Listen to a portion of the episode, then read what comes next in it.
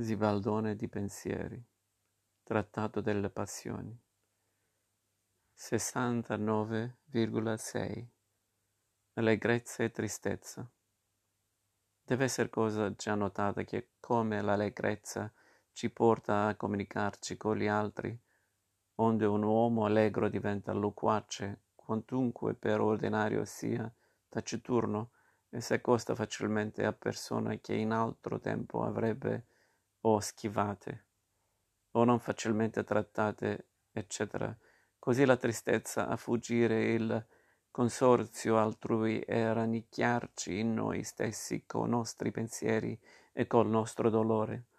Ma io osservo che questa tendenza al dilattamento nella grezza e al rin- ristringimento nella tristezza si trova anche negli atti dell'uomo occupato dall'uno di questi effetti, e come nell'allegrezza egli passeggia, muove e allarga le braccia e le gambe, dimena la vita, e in certo modo si dilata col trasportarsi velocemente qua e là, come cercando una certa ampiezza.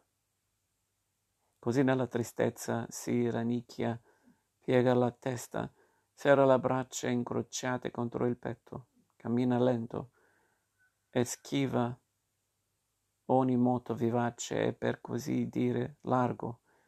Ed io mi ricordo, e lo osservai in quell'inteso momento, che stando in alcuni pensieri o lieti o indifferenti, mentre sedeva, al sopravvenirmi di un pensier tristo, immediatamente strinsi l'una contro l'altra le ginocchia che erano abbandonate e in distanza, e piegai sul petto il mento che era elevato.